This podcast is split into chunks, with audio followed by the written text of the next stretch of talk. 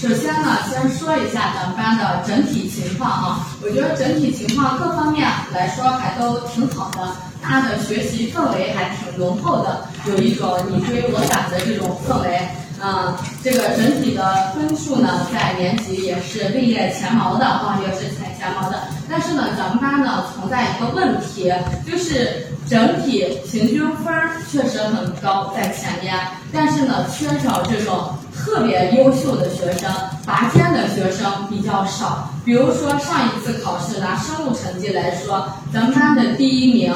可能就是全年级的十几名，那这个还是有一定的差距的啊。那么这个呢，就是咱们的优秀的学生啊，尤其是前面的同学呢，其实还需要在这方面多下点功夫，多多的思考一下，然后多综合、多思考，然后呢多整理，这样子呢啊，争取从那个优良的程度达到一种优秀的拔尖的程度啊。因为跟其他班这个对比的话。嗯，就是前边前端的学生，我觉得他们的特点就是特别拔尖的这个学生，人家就是爱思考、爱问问题，而且呢会问问题。但是呢，咱们班孩子在尤其是前端学生在这方面上呢，可能就有一定的欠缺啊，有一定的欠缺。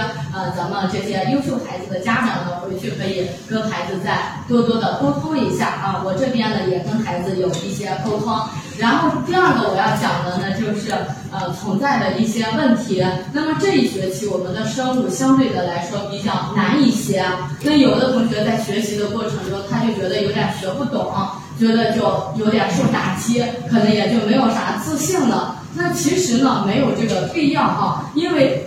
这部分的内容难是事实，但是呢，它对所有同学来说都是难的。而且呢，我们在学习的过程中，刚开始我们是学习了。一点点内容，了解了这个东西的一点点内容。随着我们学习的东西越来越多，慢慢的我们就可能会看到这个知识的一个整体啊。你看到整体了之后呢，等你再回过头去看前面学过的内容，你就觉得啊，有一种恍然大悟的感觉，可能就觉得比较简单了。但是在这个过程中，最怕的就是有同学中途放弃了，他觉得太难了，我不想学了，学不懂了。那这样子就就会越学越糊涂，就不太好啊。而且呢，我们生物其实最近学习的内容已经比前半学期学习的内容简单了很多，也就是说那个最难的部分已经过去了。后面呢，我们只要再坚持，就快胜利了啊，就快胜利了。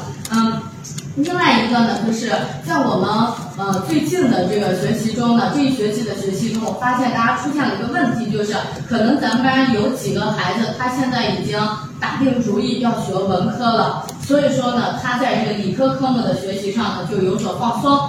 这个呢，确实是不太好。就是即使你要学文科，但是呢，以后到了高二的时候，我们这些理科科目，每个人都是要参加学业水平考试的，都要会考的。那到时候，如果你这学期整个都放弃了，然后到了高二的时候，绝考复习的时候再去抓这个东西，那真的就很难了。所以说呢，大家最好第一遍学的时候呢，就把这个东西就学懂了，不要直接放弃这个科目哈。嗯，还有一个咱们班的问题就是上课的时候爱说话啊，就不知道为什么咱们班的孩子嘴特别碎，感觉话就特别多。他有的时候吧，他也不一定是在说闲话，他可能是在老师讲到了一个什么问题，他突然就想到，他就一定要跟同桌把这个问题讨论清楚。那这样子呢，就特别不好。你跟同学一讨论，第一影响课堂纪律，第二。其实呢，就是老师后面讲的东西也没有再听到啊，这样子特别不好。家长呢，希望家长回去呢也跟自己的孩子再沟通一下。老师这边呢，上课也在不停的提醒他们啊，也在不停的提醒他们。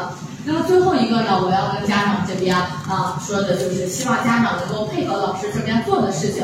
课堂上肯定是老师负责，家长这边能做的呢，我觉得就是作业方面可以帮我稍微督促一下，因为有的时候呢，确实存在有的同学不交作业，或者说是交上来的作业质量不高的情况。哎，大家每天晚上孩子写完作业之后呢，你可以翻一下他的作业。我们基本上每天。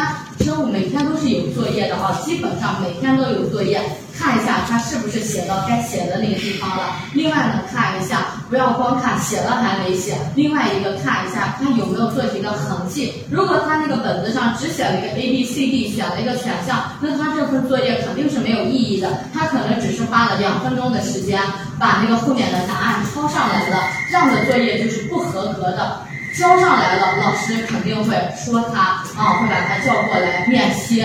那么，如果咱们家长在家里发现了这个情况，你也可以及时的提醒一下他，让他赶紧把今天该完成的任务保质保量的完成啊。好的，最后呢，我就希望啊，希望咱们咱们家长啊，最后希望咱们家长就是啊。